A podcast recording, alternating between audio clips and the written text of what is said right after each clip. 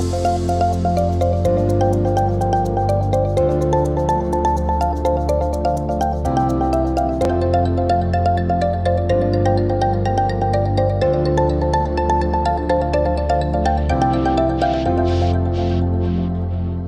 to our podcast, Ascenta Insight Series 2. I'm your host, Nanda Veldink, a senior partner at Ascenta Partners, a contemporary executive search firm in London, where I run the global consumer and brand practice. Series 2 is themed Purpose, which is a popular topic at the moment and includes multiple aspects, such as branding, sustainability, DNI, well being, and much more. Series 2 has a similar format in terms of Ascenta inviting guest speakers from all around the world to share their inspiring stories, thoughts, and insights on purpose driven topics. I'm delighted to welcome this month's guest, as we have the pleasure of inviting Chika Okeke to our Ascenta Insight series. She's our new head of diversity, equity, and inclusion, focusing on Ascenta's internal and external DEI strategies and client offering. Chika has spent the last 12 years working with organizations to hire, retain, and develop top talent. She has a track record of helping clients to design and implement global corporate strategies on improving their racial diversity. Chika will speak about a topic close to my heart and one we encourage all companies to take a firm stance on and make a strong commitment to to become an anti racist organization. Her episode draws inspiration from the recent events at Euro 2021, which provide us with an opportunity to embrace diversity, equity, and inclusion, and to put an end to discrimination and work towards getting things right. Unfortunately, racism and discrimination is still alive globally. And at Ascenta, we believe we have a role to play to assist clients in creating more diverse leadership teams, both demographic and cognitive diverse as we strongly believe this is a way to create equality and much better organizations, both culturally as well as financially. This moving episode will share three tips to become an anti racist organization and covers organizational values, systems, talent, and the importance on leading from the top. Chika, over to you. Thank you, Nanda. I'm really happy to contribute towards a discussion that I'm sure many of us have been having whether it's with our colleagues, our friends, and even our family members. There's a lot to unpick here, so I'm going to divide my thoughts into two main themes. First of all, I'll share some reflections in the wake of the Euro football finals. I'm sure we've all read the highlights and listened to the various news stories, so I try not to repeat the narrative that we all know, but try to shed a perspective on this for organizations that might be thinking, you know what, that was the football. That was an isolated situation. But what does it have to do with me? Then, after that, I will seek to answer the question I just posed what it has to do with you.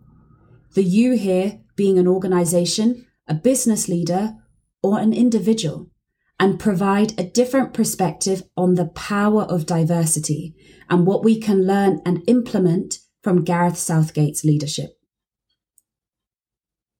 May 25th, 2020. This was a date that shocked the world, but not for celebratory reasons. A 46 year old black man was murdered by a white police officer after complaining that he was not able to breathe whilst being restrained. This event and others that followed it led to worldwide protests against police brutality, racism, and governmental accountability. But unlike previous protests of a similar ilk, these protests changed the world. George Floyd changed the world.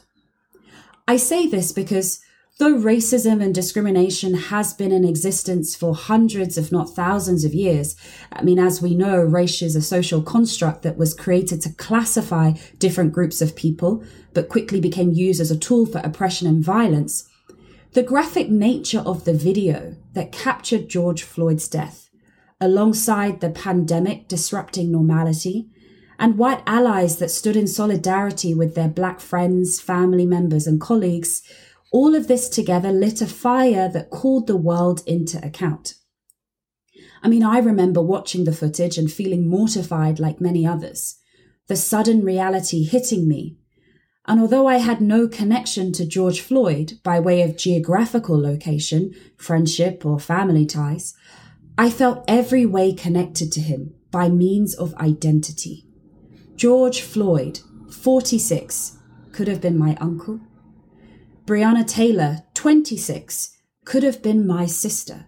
And Tamir Rice, at just 12 years old, could have been my son. So, 2020 wasn't just about people and protests, but it was organizations, policies, and points of views that were now under scrutiny. It wasn't as though black people had not been speaking up about this for years before, but now it seemed as though people were really willing to listen to the lived experiences of black and brown people all over the world. In the wake of this, the UK government commissioned a report on race and ethnic disparities, which was published in March of this year with 24 key recommendations that were based on overarching themes of building trust, promoting greater fairness, creating agency, which allows individuals to take greater control of decisions that impact their lives, and achieving genuine inclusivity to ensure all groups feel a part of society. The report concluded that while racism and racial injustice still exist in the United Kingdom, geography, family influence, socio-economic background, culture, and religion all have a greater impact on one's life chances. For many people, including academics, organizations, charities, and institutions alike, it was a disappointing outcome. Some even called it a deliberative narrative aimed at undermining the lived experiences amongst black and ethnic minority groups in Britain. In the aftermath of Euro 2021, we might be able to understand why. Though George Floyd sparked global commitment by governments and organizations and individuals alike, one year and two months on, we have to ensure that we still stand by those same commitments and that we are really working to eradicate racism and all forms of discrimination within the organizations we serve. Racism still exists in society today, so of course it still exists in football. As soon as Rashford, Sancho, and Saka missed those penalties, I'm not sure how you felt, but a sense of disillusion fell all over my household. I remember this quite acutely. I was watching the match, and so were other members of my family, but we were all in different locations. But our disillusion was not because England had lost. Actually, we had already been won over by the England team to get this far in the tournament was groundbreaking history. But rather, we were disillusioned because of what we feared. We feared the inevitable backlash that was to follow. Within seconds, the internet was full of hatred. You know, it's the kind of hatred that makes you scared for your children and makes you question the core values by which people live their lives. You know, David Olusoga, who is a well known historian and broadcaster, who famously wrote the book Black and British, wrote a very interesting article in The Guardian about this with the theme of the two Englands. He notes that Gareth Southgate's England is united, youthful, forward thinking, and diverse, and also comfortable in its diversity. This is the England we all saw during the opening of the 2012 Olympics. I remember the England that he speaks of here. I remember feeling proud to be British whilst I watched the opening ceremony, screaming at my TV with jubilation at England's celebration of creativity and diversity. It was an honour to be British. However, the other England, the one of thuggery, racism, the one still in denial of its imperial past, that England, it's the one that's left the bitter taste in our mouth and leaving us no choice but to confront the worst aspects of English football, and in David Olusoga's words, the ugliest strains of English nationalism. So, how do we do this? The first thing that comes to my mind is that we need to change the way we see this. Rather than seeing this as a defeat, we have to see this as an opportunity. It's an opportunity to say enough is enough. It's an opportunity to revisit the commitments to diversity, equity, and inclusion that many organizations and individuals alike proudly made last year. This is why, as a business leader, this situation has everything to do with you, as it does with the English football team.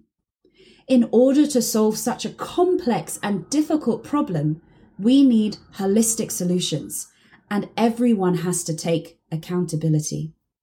This is what John Amaechi, well known and respected organizational psychologist and former professional basketball player, talks about when he describes the difference between being a non racist person and being an anti racist person. Though they may seem like they are both good things to be, they couldn't be further apart from each other. A non racist person is someone who does not agree with or advocate for racism, but it is someone who does nothing to intervene when they observe racist behavior. So, in other words, they are a bystander. After witnessing a friend or a colleague or a family member say a racist comment, a non racist person will not say anything. They will often think to themselves, this is wrong. They may even share privately with others that they think this is wrong, but they won't do anything about it. An anti racist person, on the other hand, when they observe racist behavior, they think about how they can let that person know that this behavior is not acceptable. And this is the difference. In any given situation, there are options and there are choices. It might not always feel that way, but there are. To be an anti racist person, you have to choose to speak up as opposed to choosing to do nothing. Thankfully, Great Britain chose to speak up and defend the English players that had made the nation proud, despite the final result of the match. You know, in the wake of George Floyd, many organizations made pledges to eradicate racism and all forms of discrimination and become anti racist organizations. Some have gone further than others on this, but what I want to leave you with is a few tips to help your organization to work towards this goal. Tip number one clarify your organization's stance and values it's important to first look inwards at your organization and set clear expectations for employees and maintain a zero tolerance to racism. This should be communicated with everyone in your organization from top to bottom. Tip number two, interrogate your systems. I'm talking about your policies and your operational processes. Look at your ways of working to ensure that to the best of your ability, they are free from bias and discrimination. Insert checks and balances to help ensure that this remains the case. For example, it's important to ensure recruitment processes are regularly reviewed and data that is tracked is not simply filed away, but regularly interrogated to check for errors that may appear in the system from time to time. Tip number three choose to create diverse teams that spearhead innovation and drive productivity. This is something that stood out as one of the biggest victories from Euro 2021. Not only was there diversity amongst the players, but when preparing his England team, Gareth Southgate sought to choose advisors from those outside of the football. The advisory team included a cycling coach, a commander in the military, an Olympic rower, a technology entrepreneur, and even a rugby coach. Not only that, but Southgate also assembled a diverse group of football coaches who all had a rich but quite different experience of the game. What was the result? Diversity at its best. We're not just talking about demographic diversity here, but cognitive diversity. Diversity of thought which seeks to dismantle the dangers of homogenous thinking and rather embrace innovation, new perspectives, and fresh ideas, which helps everyone to perform at their best. Former Olympian and author Matthew Syed argues that this was in fact one of the key differentiators of Southgate's leadership approach and something business leaders can all learn from. Wherever possible, business leaders should take the opportunity to move away from homogeny and rather create divergence as a tool not only for inclusion, but best business performance as well. Ascenta is doing a lot of work in this space. And if of interest, last year's Ascenta's Insight, episode 5, covers more information. And lastly, tip number four lead from the top. Leadership teams must commit to and have a willingness to change. This means all leaders in your organization should be educated and supported to become inclusive leaders who create psychologically safe environments for people to speak out and seek solutions to any challenges they may be facing in an area that is often difficult to speak about. You know, getting this right, it's so important, but it's not easy. Any organization seeking to become a truly anti-racist organization that values diversity, ensures equity to all, and promotes and fosters inclusion would benefit from partnering with professional diversity, equity, and inclusion consultants to help them achieve their goals. So, in summary, what did Euro 2021 show us? It showed us that whilst there is still a long way to go, an opportunity presents itself to us. An opportunity to embrace diversity in all its forms, put an end to discrimination, and to get things right. Thank you, Chika. And what a great episode. This is such an important topic, and it is promising to see what some of our global clients are undertaking on this front as getting it right offers tremendous opportunities for better businesses and kinder leadership approaches, creating more inclusive environments. Thank you for joining us today, and we'll be back soon with another purpose driven theme and episode. Take care till then, and please subscribe to our podcast so you don't miss the next episode.